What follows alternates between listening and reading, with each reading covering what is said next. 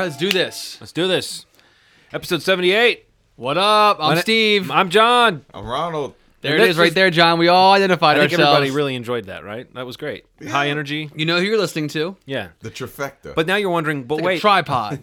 but wait, what am I listening to? so today's episode, we're talking about heartwarming moments. So Yeah. This is obviously not a new film episode. Some of the Right. movies may be relatively new. I don't. I don't know what's on our list, but this isn't a episode where movies come out in theaters and we're talking about it. We like to mix it up. I think it's been a lot of fun to do these like kind of list slash themed shows. Yeah, you learn a lot about someone you, when you figure out like what movies they would single out mm-hmm, uh, mm-hmm, beyond mm-hmm. just the movies that are kind of like in theaters now and stuff. Right. So, and this is a topic that I, I'll admit I kind of pushed through because I don't know. I know we've talked about scary moments and we've talked about villains and we've talked about some of our favorite movies, but we haven't talked about those moments that kind of hit you in that that spot where when you're watching a movie and you kind of you find yourself it's the movie equivalent of when I'm watching a dog food commercial that makes me cry, and I'm Mm. going like, "Why did the dog food commercial make me cry?"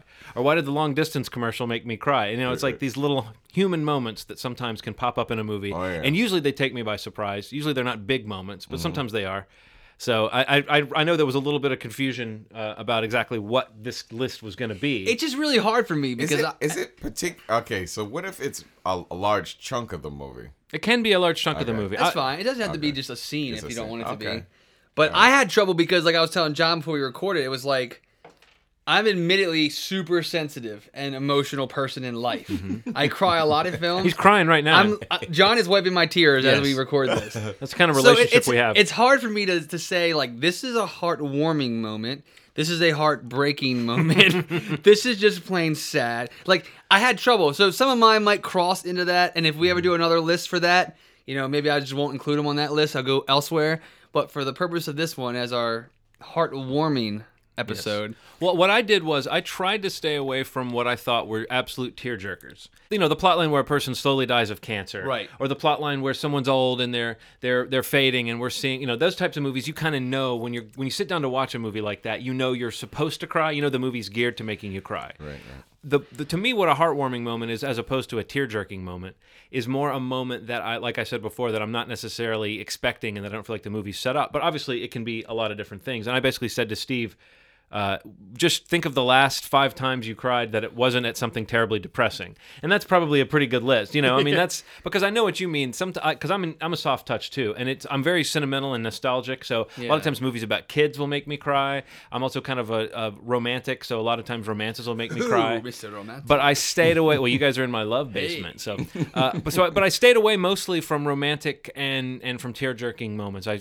I I I angled more towards those moments where just you're watching a movie and then something sticks with you, or it you know. And I generally also mm. think that we the idea of a feel good moment. Mm. You uh, know, there's a lot of quote unquote feel good movies, and those are usually like like about a ragtag sports team, you know, that that conquers the odds or something. I didn't really think about feel good movies so much as feel good moments from movies that that you know might otherwise just be any type of film. But so I guess if you guys want me to start it off, I will. Since it was this this potential disaster this is was all your fault. this is all my fault.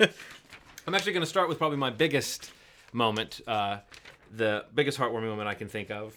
And this is, I realize that when you're thinking about heartwarming moments, a lot of times happy endings are going to be, you know, going to going to top the list. You can think of a lot of movies that end on a note or a, a beat that feels very uplifting and heartwarming. And uh, I tried not to do too many of those, but I did. There's one that just always comes to mind when I think about moments that just make me happy, um, and that is the end of Star Wars. Okay. Now, I've always loved at the end of movies like that when people go through a bunch of crap, and then at the end you see them all clean. You know, you see them all clean with their hair done nice and they're dressed up the next day. Always like, oh look, he, he got a hotel room and a shower. Yeah. So I like the end of Star Wars. I always have because that award ceremony after they've destroyed the Death Star. Spoiler alert: the good guys win at the end of Star Wars. um, there's this great moment where we've just found out that Han Solo's not just in it for the money. Everybody's hugging, everybody's happy, and then they look over and they're pulling little R2 out of uh, Luke's X-wing. He's been shot.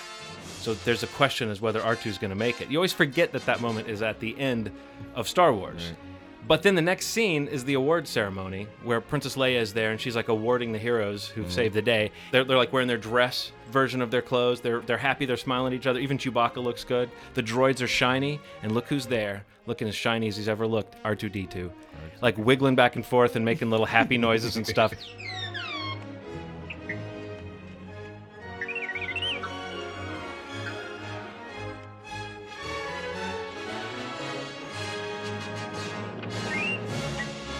It is just the happiest moment, and only on rewatch did I realize that that last scene really plays as a payoff to the question, uh, you know, of what happened to R2. Is he going to be all right? So, like in that moment, if that movie had all had been all that there ever was of Star Wars, that that it leaves you in the perfect place. So yeah, into Star Wars, heartwarming moment. It's Star Wars. Okay, one of my picks, one of the, one of the greatest Disney movies that gets no attention whatsoever. Miscellaneous, thrown in the trash can movie. I've mentioned this movie before. Has the likes of Jon Lovitz and Phil Hartman as voices. Ladies and gentlemen, the Brave Little Toaster. Now, this is the original Toy Story. If you if you look at how Toy Story was made, this is the same storyline. They're five plucky appliances determined to find their master no matter what. Yeah, no matter what. Join an inquisitive radio, Well, what does that mean? a bright little lamp, I'm glad we don't have to do this every day. a snuggly blanket, mm-hmm. A crotchety old vacuum cleaner, You're telling me. and a brave little toaster. Time to go. In a heartwarming story for the entire family. Plug into the adventure of The Brave Little Toaster. But but uh I don't think Disney has anything to do with this film. they, look, Maybe I don't know. look. I'm just calling it. All right, Disney presents. They there it they is. distributed it. It's considered a Disney movie. It there it is. Okay, so um it's just like Toy Story. I don't know. I, it's it's Jack directly from it. There's a little kid just like in Toy. Story. It's so weird how how similar these are. But at the end, so these are appliances that get taken away, kind of put through hell, and they finally make it back to this kid's house. And it, it's it's such a heartwarming moment because they went through hell. Like they almost got killed, and and it's a weird. It's weird in a movie when in a cartoon where a character says out loud to a cartoon character that I'm gonna kill you. Mm-hmm. And there were several moments in Brave Little Toaster that were like that. And those were your heartwarming moments. but the the scene where they're like back together at the end, th- that was the first movie that I've watched a million times. Like I watched Brave Little Toaster so many times, mostly for Jon Lovitz's voice. He has one of the funniest voices in the world. So yeah, it's a cool movie. Interesting. I'm just looking this up after we just talked about whether it was Disney. John Lasseter initially pitched this film. If it was like a Pixar hero, and or Disney hero, but specifically with Pixar. That explains and, a lot. And and initially it was turned down and then fired for pitching that film. And then it, it was it was then taken to a company called Hyperion Pictures or something like that. I remember But Disney still like bankrolled it, I guess. But that's kind of interesting to think about He's the like, I want to. story that they had. That you know that that's what attracted them to the story because it does have like It is a lot of Toy the Pixar Story. touches in it. It is Toy Story. It's exact. It's softer. I never knew mean, that. Like, That's really Toy cool. Story is a lot softer, but it is the exact same movie. But All right, so just again putting it out there, I may have, I may have misunderstood the assignment, but I think I, I'm- think with the Steve, fir- it can't always be Ronald that misunderstands the assignment. No, I- you know. I'm I'm confident. There's only maybe one, and I may I may call an audible on it. The first one I'm going to throw out in them no particular order as well, only because so basically anything with a father figure will get me, Same. will warm my heart. Maybe not always make me cry, but a lot of times it does as well. Anything with baseball will usually touch me personally because it's my favorite sport, and uh, so my first choice is Field of Dreams, and it's the end of the film when Kevin Costner's character finally meets his father, who is a hmm. part of what's been calling him to this this urge to build the, the baseball field and the cornfield. And he meets him and he calls him by his first name initially, and then when they you know part ways and he's about to walk out to the field, the scene where he calls him dad and he turns around and asks him if he can have a catch with him. Hey, Dad? You want to have a catch? I'd like that. that scene just you know not only made me want to cry my eyes out but it's very emotional. It, it was a feel good scene because it was the culmination of all the effort. He never really, he didn't really understand through the film of what the purpose of this was until you know maybe with with the help of James Earl Jones, uh, the Star Wars connection for you. Yes. Um, you know that his father was a part of this team and everything. But but the culmination of that at the end and, and, and his wife and daughter sitting on the porch watching him, just a really great scene and uh, very heartwarming. Does that qualify, Yeah, John? I think All it right, good. qualifies, yeah. Good. All right, great. Very much so. Um, you know, back to the world of Disney movies, or supposed Disney movies, or Disney distributed movies, or I don't know. Ronald found some artwork online that he just, you know, something pirated. Um, but on, in that in that zone of animated films that can be heartwarming, I I went all the way back to 1941 to Oh, a little wowza. a little motion picture called Dumbo Okay. it's not just that the movie has has you know charming animation and racist crow characters to offer us, but there's also uh, supremely, and this is where I almost break my own rules a little bit, um, because this is kind of a. I realized as I was watching this scene today that this is it's on the edge of heartbreaking and tear jerking, but it is heartwarming in the context of the film because. Uh, early in the movie, Dumbo's getting taunted for having big ears by some mean kids, and Dum- and Dumbo's mom attacks the kids or at least you know makes a scene to kind of protect her son and so she's seen as a mad elephant and she's shoved off into a cage now there's nothing heartwarming about that uh, but later in the film when dumbo's really sad and he misses his mom timothy the mouse his only real friend takes him to see his mom. And it's a pretty sad scene because the mom is chained up and she's barely able to get over to the window to see dumbo but she manages to stick her trunk out the window and kind of scoop dumbo up and she rocks him for a few minutes and he kind of hugs on her trunk. And we hear this really one of those incredibly corny songs that could only be in a movie from the 40s it's like this baby oh of mine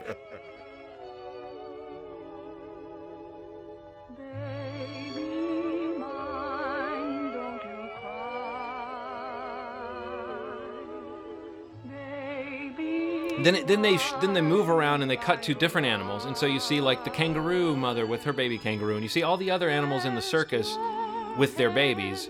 And it's so cute and so heartwarming but in every one of those shots of the animals you know with their kin or with their young you you totally see that they're in cages. So in a sense it makes me think of how as all parents aren't we just trying to create like a bubble of safety and security for our kids that is ultimately an illusion? So Yeah. heartwarming. Jeez. Um, mine is a Tim Burton movie.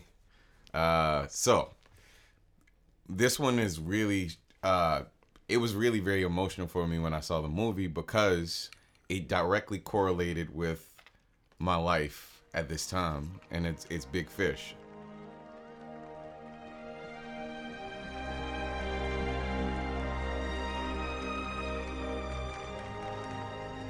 It's it's unbelievable. The story of my life. My dad and I have always had a very strange relationship. And the strange thing is, there's not a sad face to be found. Everyone is just so glad to see you. And send you off right. Goodbye, everybody. Farewell. Adieu.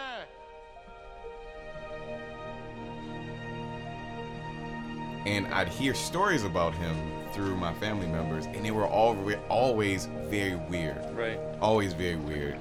My girl in the river. Mm-hmm. Some of them true, most of them true for a, for a long time. And he, if if I am a ridiculous person, my father is ten times more ridiculous as a person. Like he's he is. He's a lot of things, you know what I mean? So like I watched this movie and I mm-hmm. cried for an hour and a half Yeah.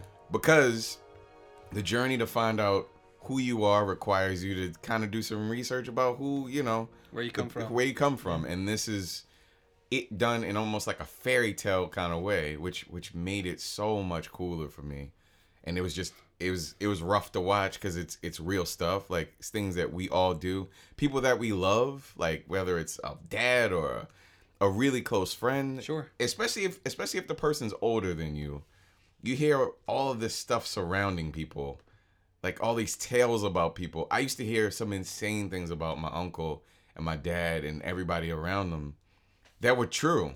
And and I guess the difference between this movie and, and the other movie is that the the fairy tales were were slightly well they were really exaggerated, and the things that I would hear about my my dad and like his his brothers and stuff like that were real, and I just I was kind of overwhelmed with the idea of who this person was. Um, so Big Fish is one of the one movies that I've watched that I've cried from beginning to end and I could not stop. Just because you you you when you when you leave when you die you expect for somebody just to care a little bit. You don't you don't want everybody that you passed that you crossed to love you. You know, I never want that. Sure. But you want at least the people that you care for. I to want know. that. John's like, screw that. I want everybody to love me. you at least want some of the people to feel some sort of like, you know, know that they care for you. You love me, right, Ronald? Yeah, I do love you, man. Steve? Gotcha. Okay, good. And I think that you you kind of you kind of try to become the best version of yourself, and in becoming the best version of yourself, maybe you missed some things. That maybe you weren't the nicest to everybody, maybe you weren't the greatest person, but overall, you try to be the best version of yourself. In this movie, it was kind of a representation of all those things. And It's a great pick. it- it's a Yeah. heavy duty movie. It's And- definitely on my list. yeah, and you watch it, you're like, this is just about like magic and fathers and, and, and like giants, right? And then you watch it like this is about so much more. Mm-hmm. And I kind of want to read the book, but Tim Burton, this is when I first started to like realize that he was really good at creating worlds. I always, I always knew it, but this was the defining moment, kind of where he could tell a really good story. And so Not the Planet of the Apes remake. I love that movie. I really do love that movie. I could watch that movie. I wouldn't say I love it. I don't hate it like everybody, but Oh, Mark Wahlberg. no. But you're right about like, and I'm I'm a sucker for father son stuff Yeah. too. And you know, uh, having lost my dad this past February and being a father, I mean, there's all these things that make those type of moments more poignant. Oh, I- yeah, yeah. But I, I couldn't like when I was trying to think of some for this list, there weren't any particular father son moments that jumped out at me. I'm sure I'll think of a hundred in the next week, but. But yeah, no, that's a great choice. Even if it's not a particular moment, you're right. That movie is full of those little, uh, little epiphanies, and the Yeah, way that it uses the kind of folklore backdrop. Um, yeah, that was like as far as I don't know. That might be the last movie Tim Burton made that that really, really emotionally connected with me. I might be yeah. forgetting I was trying something. think but- of other things that he's done. I was like, mm, maybe that was the um, the last one. I was like, wow, this is Yeah. Yeah. That's a great. I, I love Big Fish, and it, it's definitely a theme with a couple other choices on my list, like Same. the whole father son thing. Mm-hmm. I con- excuse me. I consciously try to like stay away from some, but some just found their way onto my list. Um, but my next pick for my moment is uh, it's actually a choice. It's an animated film going back to the Disney tank, Mm-hmm. uh, but more specifically towards the Pixar arm. It's it's it's it's both heartwarming and heartbreaking. I think I know the Same moment you're talking Oh, about. And it's the first ten minutes of Up. Ugh. Um, oh man.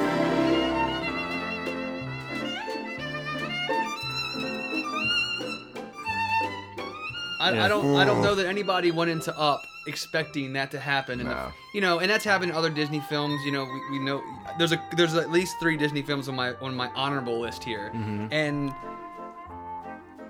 but going into Up, it's an adventure. The balloons, the kid, the funny dog, all the. Never once did I have a moment going in where I thought the first ten minutes of the movie I would go on an emotional roller coaster. Yeah. I've seen the ins and outs of marriage, for better or for worse. From every, you know, just every stage, just seeing the gamut, being, you know, I don't know, not being married, but having been in relationships where you go through all this stuff, and just seeing it played out on screen so beautifully by Pixar, who are masters at their work. And uh, in 10 minutes, I went probably through every emotion I probably ever felt in my life watching an animated movie. Um, Yeah, you're sitting there going, "Why are you doing this to me, Pixar?" Absolutely, Yeah. and you and you start to feel like, well, what's happening here? Mm-hmm. Like, I'm getting this backstory. I'm seeing them as kids. they- You know, them getting married, them younger, their dreams, his dreams, her dreams. You know, oh, what's what's happening? Like something's not right. What's you know, and, and you feel it, and and that's what they're so great at. But um, I could not. I could not have a list like this, no matter what emotion you told me this list was supposed to gear towards, because I felt it during the first ten minutes of Up. Yeah. So that this has to be on my list. Up was Just an amazing scene. That's a a great- great, a great film. And I- I've read a lot of stuff online where like some people think like that should have been the movie. Yeah. Like the movie ends with just him taking off on flight and fulfilling her her dream of him. yeah. And that that's an interesting idea, but I think the way they approach this by taking us off guard is what allows us to, or allowed me specifically speaking, to experience it completely raw and just like unexpected, and it just knocked me out. Yeah, it's a great movie. Great choice. That scene I've seen so many times, and every time some little detail catches me that just like, uh, just like a little dagger in the heart, you know. But So much is conveyed in 10 minutes. Like mm-hmm. it, you literally feel like you knew their relationship. Yeah. And that that that is an emotional roller coaster in in, in the highest of positives and the lowest of any negative you could think about in a relationship. And, and they managed to do it in 10 minutes, which Yeah. is he that was, he was at the travel agents on the day she gets sick, Steve. shut the fuck up. Yeah. Jesus Christ. This is rough. We can just cry into these cups and use those as refills. Yeah, I'm, I'm out of water here. I might just drink my tears. my my next uh, pick for heartwarming moment. This is actually one of the first moments I thought of w- that made me actually want to do this, and it is such a weird little subtle moment. But it's a uh, it's another Disney film, but this one's dec- uh, this one's directed by David Lynch. This is a little movie called The Straight Story, and uh, in the movie, uh, Richard Farnsworth. Beloved old actor Richard Farnsworth plays Alvin Straight, who is his health is failing. He's an old guy, and he discovers that his brother, who he's estranged from, who lives a couple states over, has had a stroke. And in an effort to kind of see his brother maybe before they die, or maybe to, to lift his brother's spirits because he know he's he's fallen ill, he decides that he wants to go visit him. But because he can't drive, he's too old to drive. You know, he can't be licensed, uh, and I guess because of failing sight, and he's got problems with his legs. I know the actor Richard Farnsworth was having problems with his legs as well in the making of the movie, and supposedly it was a real inspirational feat on set to see Richard Farnsworth play in this role. As we, you may know this, but um, you might know this too, Steve. He Richard Farnsworth actually killed himself shortly after finishing the film. He won the Oscar. I don't know if he won the Oscar posthumously or was he alive to receive the Oscar. I don't know. That seems like something I should know. Yeah. But uh, at age 80, he did take his own life because of the pain he was in to his to his chronic illness. So the movie has that extra kind of bittersweet aspect to it, which is bittersweet. I think is a word that's going to come up a lot for me on this topic. But the scene is uh, it's a light little scene, but to me, when I was watching this movie, knowing that it's a David Lynch movie and it's his only G-rated film and it's his only movie that would ever be a Disney movie, you know, all those you don't think David Lynch G-rated and Disney in the same sentence, and then you also certainly don't think that it's going to be a great film. But the story of how Alvin Straight decides he's going to visit his brother, he doesn't want someone to take him. He wants to go on his own accord. So he gets a this plan that he's going to take his riding mower to visit his brother. He's going to take him, and it's about a 250 mile trip. It's across Iowa and Wisconsin. And you know the story has this kind of high concept aspect to it. It's based on a true story, so that does add this element. But in this one scene, after he's tried to leave town on his riding mower and the riding mower failed, uh, Richard Farnsworth takes the riding mower out to his yard and shoots it and blows it up and decides he's got to get a new riding mower. And so he goes to the dealership, to the John Deere dealership, to get a new riding mower. And that's the scene that always stuck with me because it's just like it's a scene between two men that kind of know each other and you can tell they kind of trust each other and they respect each other. And it's like I don't want to be one of those guys. I'm not nostalgic for some version of America that never existed, but there's this little slice in this scene of that kind of the kind of small town life that you wish existed. So You trading in that res today? No, I don't believe it will. Pete was telling me you tried using that rider in a real interesting way. You still plan to do that? Still planning to, Tom. Well, I know better than to try and talk Alvin straight out of something he set his mind to. But I got to tell you, Alvin, that you've always struck me as a smart man. Well, that's appreciated. Until now.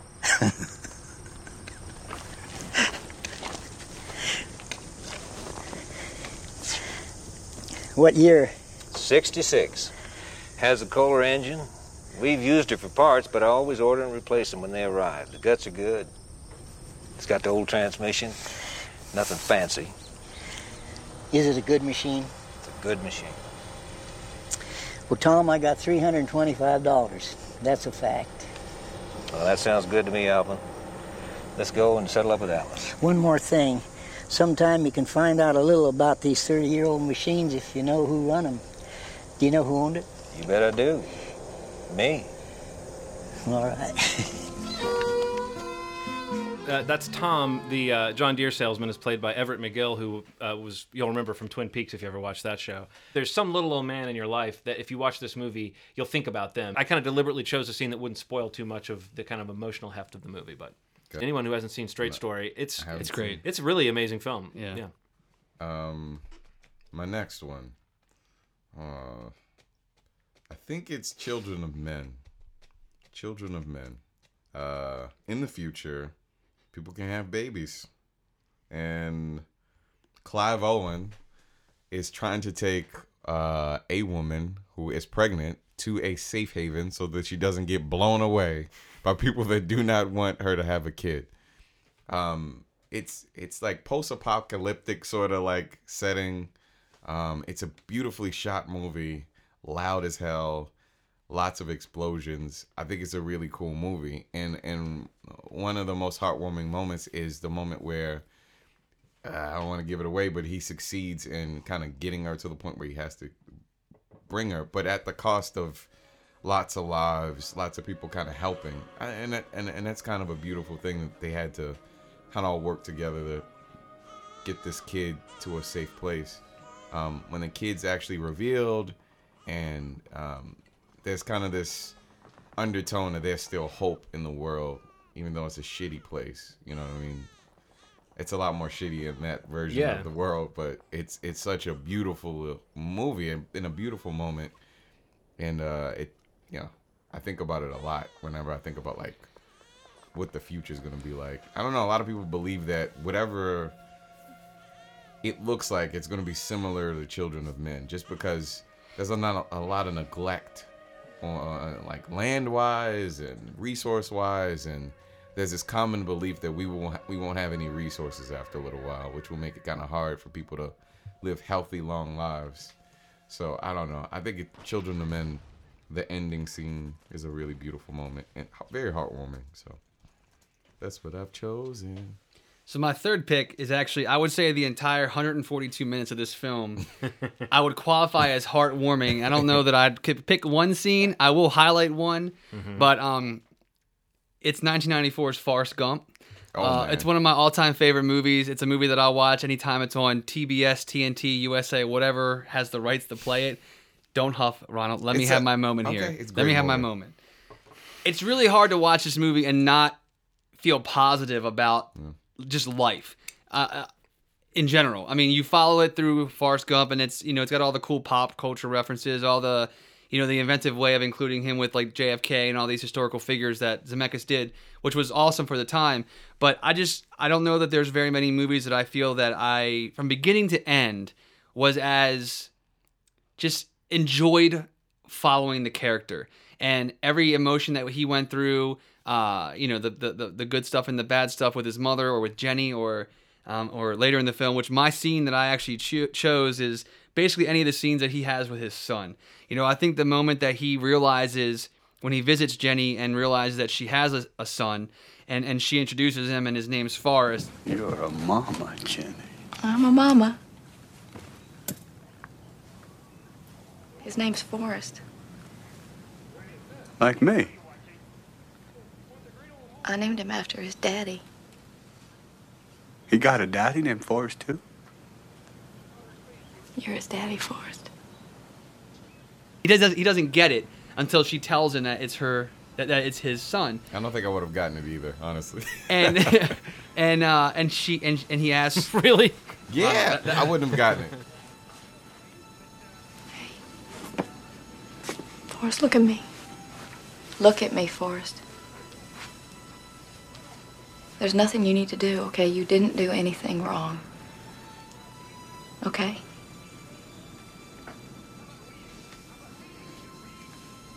Isn't he beautiful? He's the most beautiful thing I've ever seen. But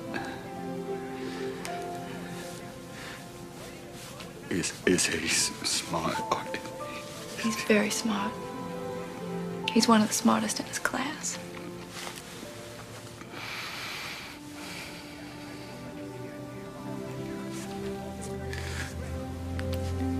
Yeah, it's okay. Go talk to him.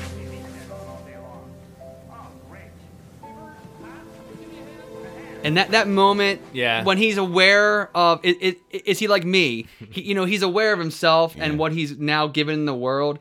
And yeah yeah yeah. that scene piggybacked with the scene when jenny actually passes away and he's talking to her about little forrest mm-hmm. and telling oh. her he's so smart you'd be so you know that I mean, that's it. I mean, that movie, that that, that those two scenes destroyed me with, with tears. But I'd say the film as a whole, a heartwarming film, a mm-hmm. crowd pleaser if there ever was one, in my opinion. Yeah. And I don't know that there's really from from front to back, from beginning to end.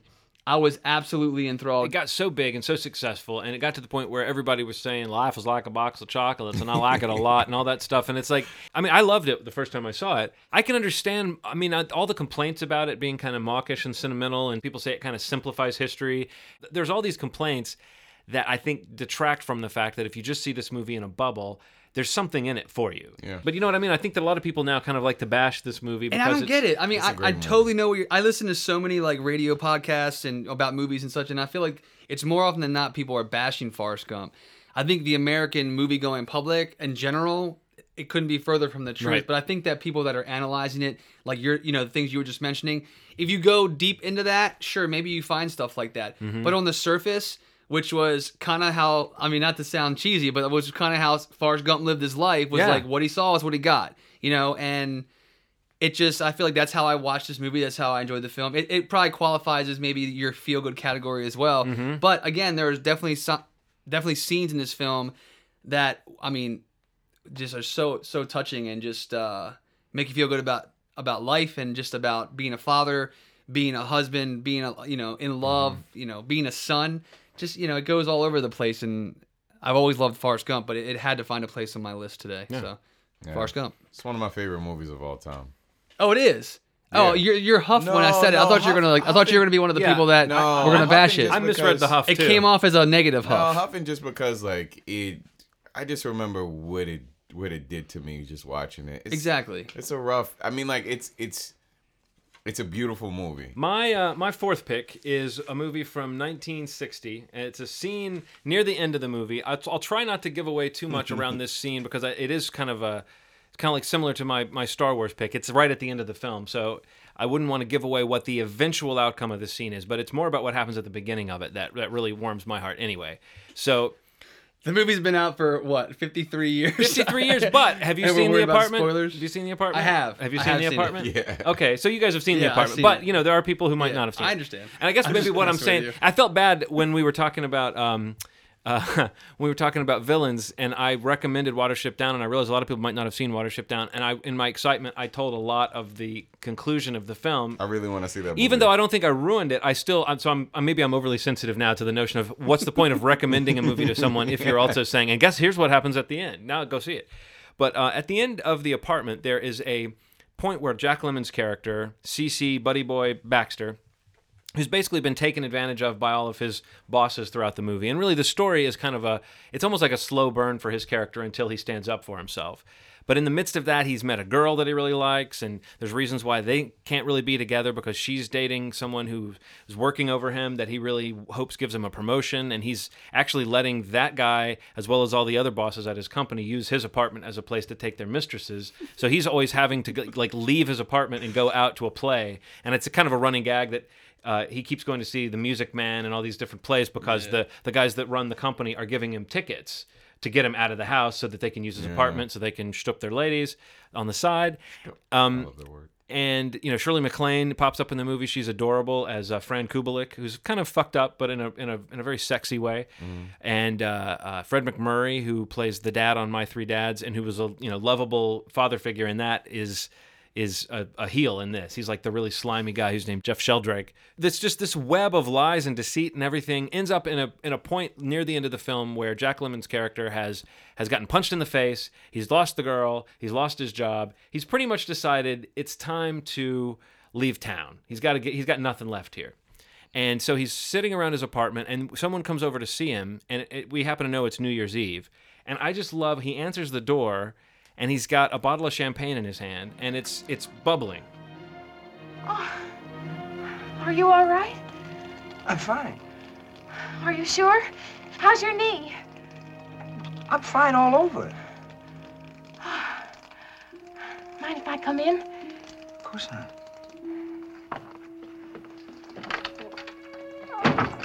Let me get another glass.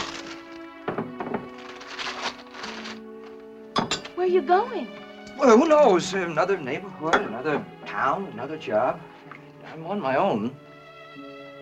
That's funny. So am I. What'd you do with the cards? In there.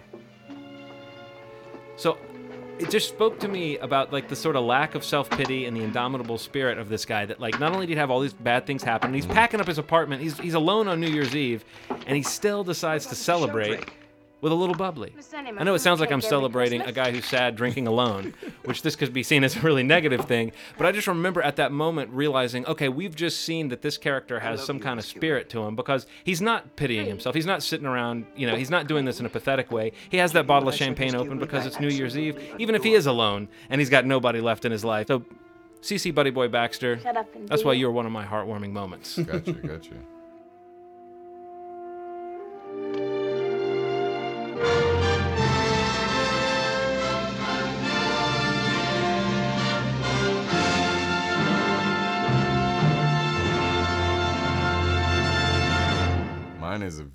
Recent movie. Um, I told you that it was my uh, my number one. And Yeah, number two. It was my number one and number two movie. Uh, Beasts of the Southern Wild. Uh, the scene where they're in the restaurant and eating crabs. And uh, so the, the whole story is that uh, in this particular scene, Hushpuppy, um, the young character that we follow, uh, has never opened a crab before. So our dad is kind of encouraging her to be like a boy and be as tough as she possibly can. And there's a, this scene where she's trying to open this crab up and she fails a couple of times, and then a chant starts building. Beast it! Beast it, beast it. Beast it! Show me you can do it. Come on. Come on. Come on now. Beast it. Beast it. Beast it. Beast it. Beast it. And then she eventually builds up enough strength to break the crab and she opens it up. And then in celebration, she just gets into this pose like a wrestler and just mm-hmm. kind of ah, strains. And, and it's something about just kind of those little developments that Hushpuppy has during the course of the movie where she, she grows a little bit, she develops a little bit, and she becomes a stronger person in front of her father and kind of proving to, you know, herself that she can be a strong person in this situation, even though she's too young to really mm. should be in these situations, but she is. Kind of seeing her earn her keep in real time, you know, as this story is developing is really amazing. And that particular scene is one of the more powerful scenes in the movie. Very heartwarming. I love that movie. I haven't seen I've seen it like two times. I, I want to see it again. So you're going for three? Going for three. So that's my pick. What's your pick? I knew you were gonna pick that. Oh, you knew I was, cause that's my that's. I remember you talking about that scene when you saw it. That movie's my jam. it's your jam a jam. uh, okay, so my fourth pick. I'm having a lot of trouble right now, John. I'm literally having a mental breakdown over here. Looking at my list, I only have two spots left, and I'm and, and I have two that I'm like, will John say that this does not qualify? Uh, I'm not going to be that kind of guy. If you're not going to be a dick, is what you're saying? No. Okay. Okay. Okay. Look in your heart, Steve. All right, I feel good about this now. Um, I'm gonna go with another Disney movie. Oh, Lord. okay. What is this one? And this time, instead of going with the first ten minutes of a film, I'm gonna go with the last ten minutes of Toy Story three. Ah. um, yeah. Again, an emotional wreck. Uh, so here's the thing. So very, very heartbreaking in the scene, like when they're in the incinerator, and you're like, "What's gonna happen? Are they, you know, are these gonna are they gonna die?" Yeah. You know, so that that's the that that's what sets me up for the following scene, which is actually the more emotional scene for me, and it's not sad. It's it's heartwarming, John. Yeah, no, that's the definition of heartwarming. Thank you, John. The very end of Toy Story 3, that whole chunk is That- the definition. Woody putting himself back in the box to go with the toys that he knows that Andy's taking to Bonnie's house, and and Andy seeing Woody in the bottom of the box, like uh, you know, not knowing, not remembering, put him there because he didn't. He, Woody Yeah. went there on his own, and deciding to still give Mm-hmm. uh, him to, to Bonnie. My cowboy. Woody? What's he doing in there? There's a snake in my boot.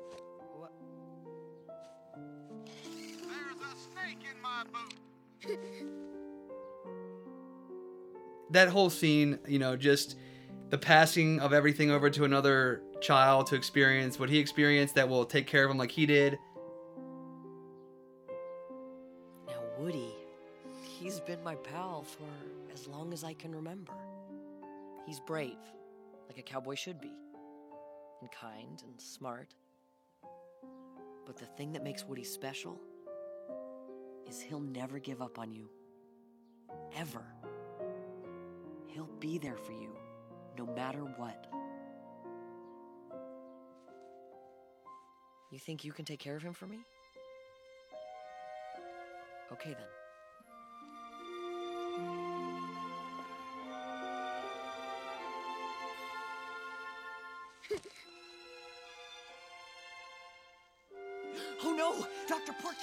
Attacking the haunted bakery! Pew, pew, pew. The ghosts are getting away. Woody'll stop them. Buzz Lightyear the rescue! and uh, and then watching him drive away was just uh, going off to college was just an amazing way to to, to end to you know us, us- assuming end this series. Which I mean, I love all three Toy Story films, but um, to be the bookend to my first ten of ups, I'd say the last ten of Toy Story three is uh, one of the most heartwarming experience. I mean, you know, everybody's had toys. You know that you that you've had an emotional attachment to, Mhm. but not only have we had, had emotional attachments so we relate to, it, but we have emotional attachments to these characters. If you've invested yourself in three films, Mhm. and you've just gone through such an emotional experience with with the climax of the film that this little let off at the end is so poetic and just so right. It feels right, and it just feels like that's what should happen, and uh, just just a great scene. Yeah, and, and and I do. You know, you thought I wouldn't accept that one, Steve. I think it's the definition of Okay, 'cause 'cause because to I me was that's so the, that's the sad. that's the ultimate. But it's sad. I was but sad it's- one because it was like it was like Toy Story's ending. I was sad because like oh and you know he wanted to take Woody with him or what you know it's like Well, it really feels like they are in. I mean, I've heard they're they're planning to make more of those movies, but at the Oh, time, it really felt like they were ending that that series in a very emotionally poignant way. So at that mo at the moment that that scene was rolling in front of you, you really feel like you're saying goodbye to all these characters. You're saying goodbye to Andy. Right. It's ev- yeah, no, no, no. That no, that moment was because it is a positive moment, but there's some sadness. There's an undercurrent to it because you see that things are changing. But they found about as about as happy a way to communicate that to say Andy's not going to play with these toys anymore. That's sad, but to say here's how that's going to happen. exactly. It was very it was very sweet. Yes. yeah totally yeah I love that scene. Well, my last pick is another kind of odd moment that just always stuck with me. And whenever I started thinking about this list, it just kept coming back to me as a moment where you really do see a character kind of show their moxie. Th- This moment explains this character to me in some way. And it comes from the 2010 version of True Grit, the Coen brothers, their remake of True Grit, but more like readaptation of the Charles Portis novel.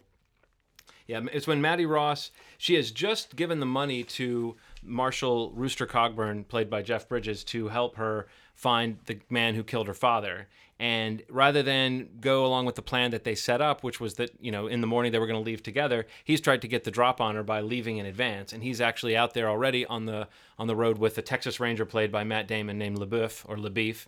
Basically, they, they've kind of conspired to leave her behind, but Rooster Cogburn has taken her money, and she's not going to stand for this. So she rides after him, only to see that uh, they've already crossed the river, and the ferryman is not going to take her across. Is that Marshal Cogburn? That is the man. Who's he with? I do not know. Well, take me across. So, you're the runaway. Marshal told me you'd show up. I'm to present you to the sheriff. That is a story. Let go of my horse. I have business across the river. If you don't turn around and take me across, you may find yourself in court where you don't want to be. I have a good lawyer.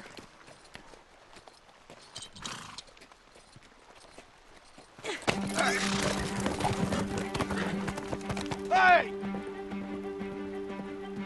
Go, little Blackie. Come on. So she basically walks across the river on her horse. And you just see uh, Jeff Bridges and Matt Damon on the other side of the river. They're, they're stopping, they're looking at her. And they kind of have this look of disbelief on their face. But she just keeps coming across the river. And, and you know, it's this swelling score by Carter Burwell, who's kind of the Coen brothers' go to composer. But the scene is just so great because I mean every time I see it I get this little lump in my throat because you just see her in the river and she and the horse they look so wet and bedraggled and small but they just keep on coming. And by the time they make it across to the other side it's not like everything's okay at that point. But you can see that at that moment these men who thought they were going to be able to dismiss this girl and leave her behind they now know they can't do that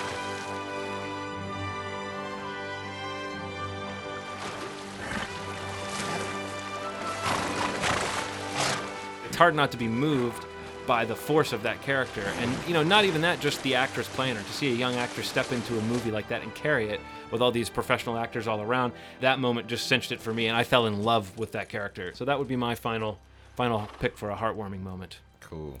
Um, True Grit, 2010. Mine. Um, this was the first movie that I saw where a comedic actor was being uh, something other than a comedic actor.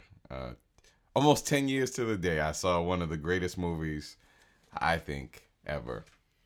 And that's Eternal Sunshine of the Spotless Mind, Michel Gondry's movie.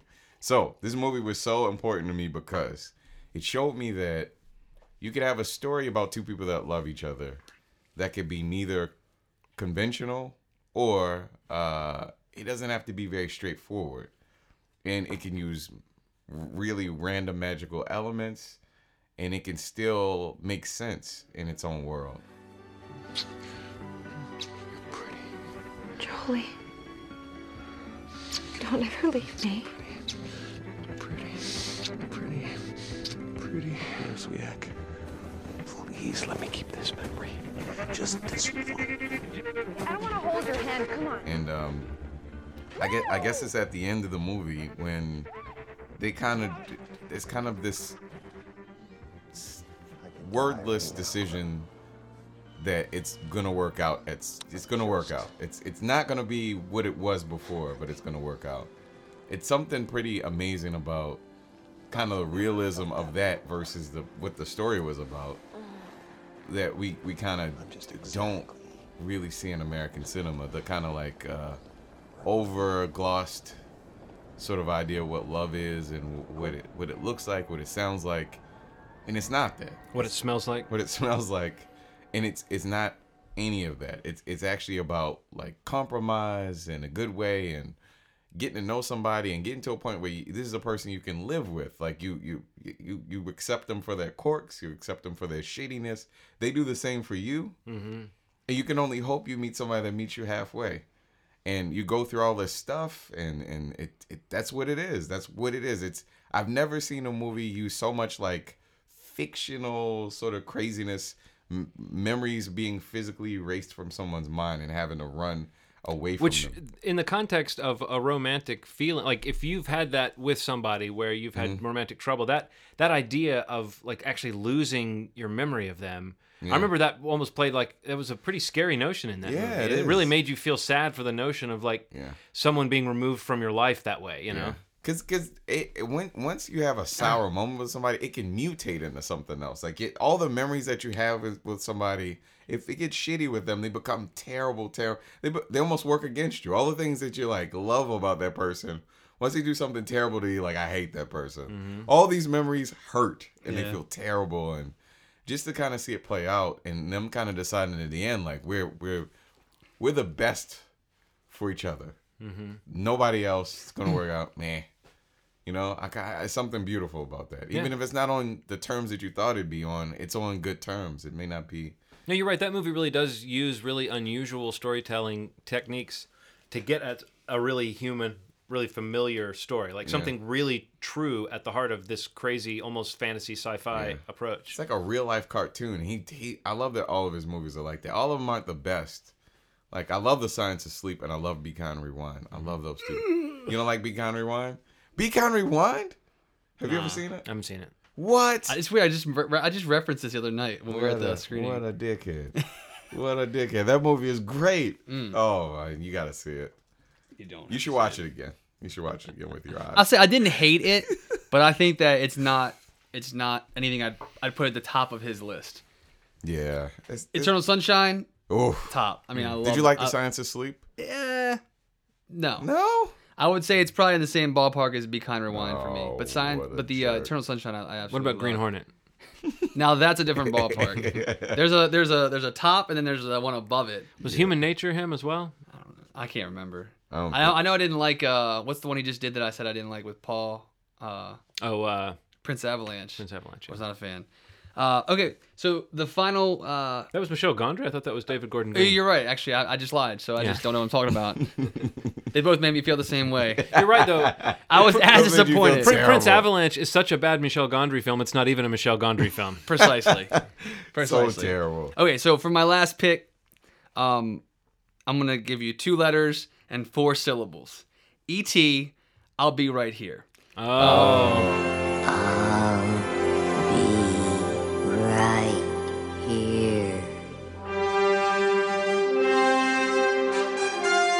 of my all-time favorite movies, definitely top three of all time. I go to Universal Studios in Orlando. I love that ride. Two times a year to ride that damn ride, and the time that they take it away.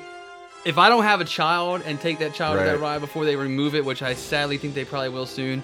And they um, say your name will- at the end. It would break my heart. Yeah, he says he says he says my name. I'll be right here. But yeah, ET. I mean, I don't know what Great, else I, great. I really can say about ET. Um, ch- it changed my life. You know, it made me. I, I feel like he had a huge influence on who I am, Mm. just how I view life and and relationships and friendships and acceptance and just you know open mind. You know, just, You're always calling people penis breath. yeah, you know, that's just what, what I do. um, but yeah, the scene at the end where where um where where ET is going back to his home planet, and uh, you know he says bye to Gert and and to and to, the, to Michael. Yeah. And uh, they have their own goodbyes, and even even the be good thing with Gert is really emotional to me because that's like the first words that he learned Yeah. with her, and uh, but but with Elliott, you know, asking him to stay and go, you know, it just it just is it's not it's sad but it's not really sad you know it, it's a moment that just feels really uh complete to me you know you you have this journey um where you know he comes here for one I mean, I don't need to tell you what ET's about, but you know, the, the the the journey that the two take together from when they meet each other and they have this mental, this emotional bond, and what the story shapes into into getting to saving ET, and, and you know, to kind of him assuring him while I'm somewhere else and I may never be with you.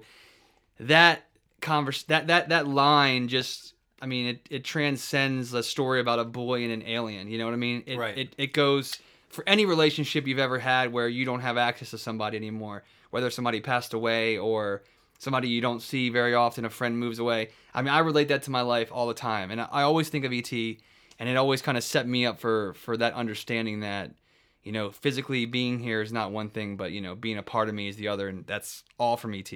So absolutely the the And and thank goodness, like they've re- they've resisted sequelizing it for Oh, you know what I mean, and Oh, or yeah. you know what I mean. They haven't done anything to cheapen that film in the I- years. yeah, I- well, there was the the DVD that. re-release where Steven Spielberg like.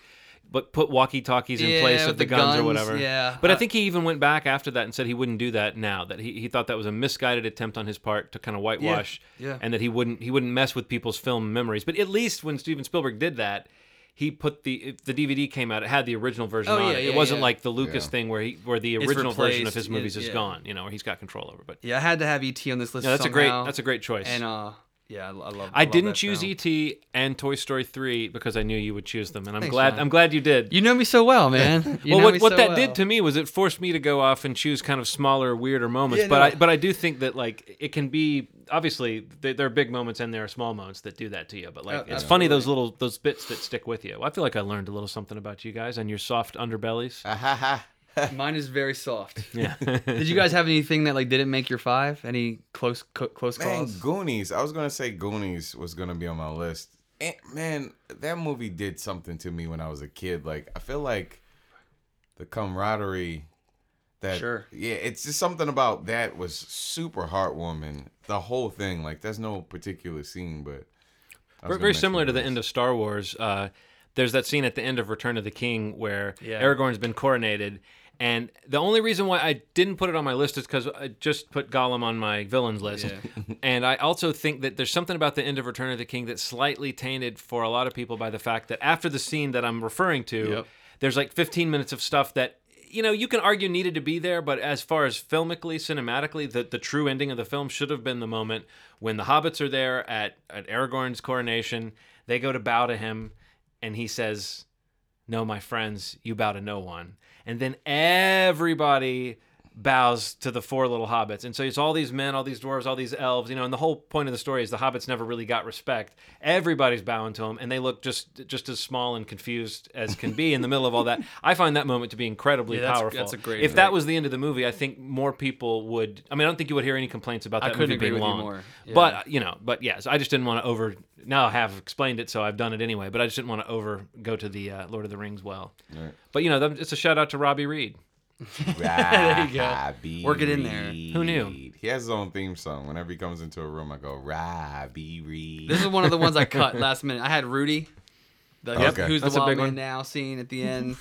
Uh, I also it- I cut this one. It, it borders on the sad part. It's, anything that was I think of a sacrifice. Mm-hmm. I, I tried to pull off, but it I still will include it as an honorable mention because the movie actually ends on a positive note. Is the Iron Giant? Mhm. Uh, Oh, yeah.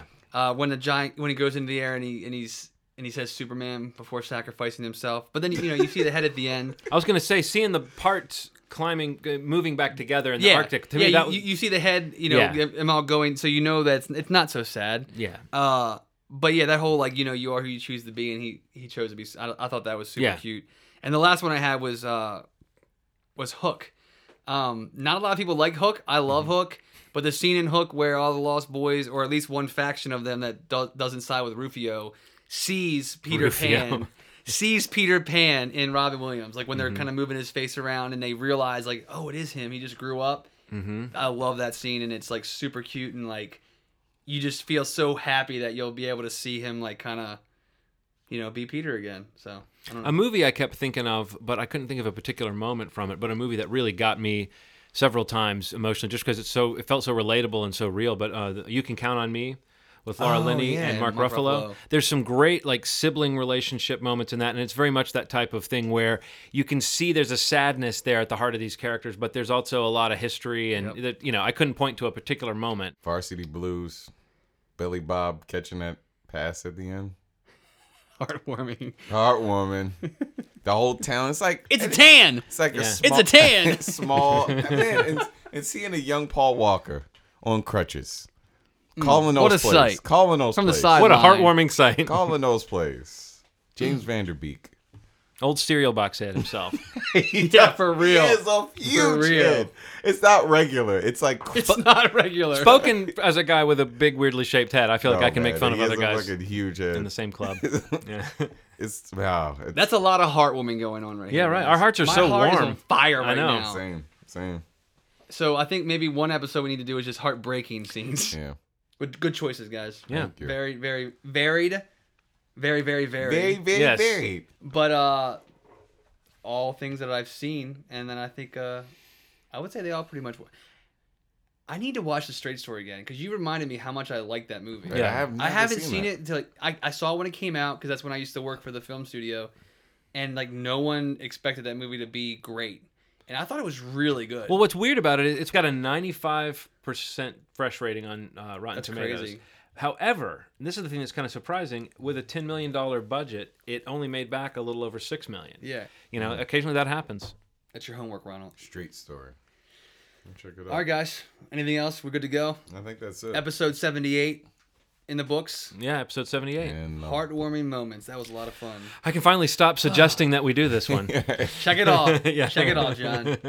We'll go to the list. I should have have- a list for our list shows. We should have had Kleenex handy for this episode, but I think we held it together pretty, Tearjerker pretty episode. well. We'll hold yeah, it for that. Yeah, we'll, you're right. we'll, go, we'll go deep into it with that. All right, guys. As always, thanks for listening. You've made our day. Heart